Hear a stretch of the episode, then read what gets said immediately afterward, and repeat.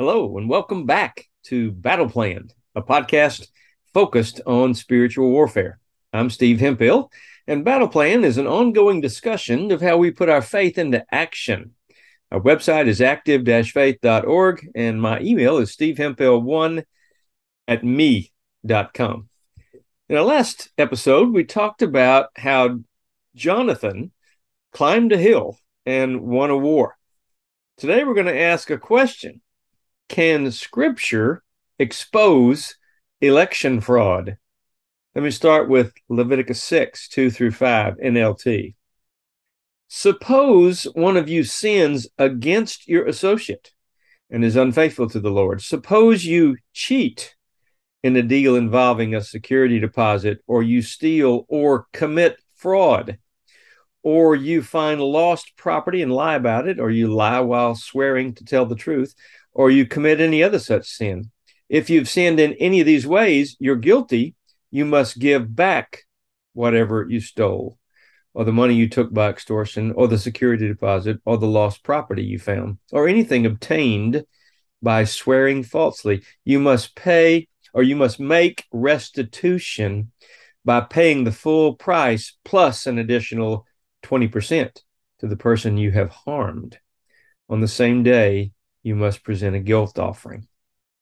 A few months ago, uh, back during the early voting and some of the elections, I did an interview on a podcast, and someone in Oregon heard that podcast and called me with several questions. But right before we hung up, they asked one additional question saying, um, We're really concerned about the possibility of fraud in our local elections what would you recommend for that?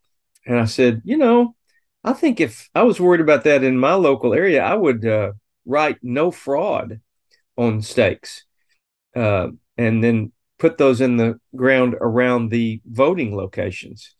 And the lady said, "Oh, that's a great idea." She she said, "I just got an order in of a bunch of stakes from your website. I'm going to do that today." So she did the next day it was big news on the front of the Oregon Live, Oregon Live um, uh, website. Fraud has been discovered in the early voting in the local elections. We have to recount the early votes because of fraud in the local elections. She called me back and she said, You're right. God's word is powerful. I'm learning that we need to target the issue the stakes already have verses on them about the protection, but sometimes there's another issue at stake. In this case, fraud. And the next episode, we're going to talk about another similar issue. So, in light of today's thoughts, let me suggest part of your personal battle plan might be to stake out and pray around your voting places in your area and then watch what God does. Maybe you could pray like this around each voting location Lord, I bind and gag all demons of fraud who trying to interfere and lie to us. Let the election process be fair and just. In Jesus' name.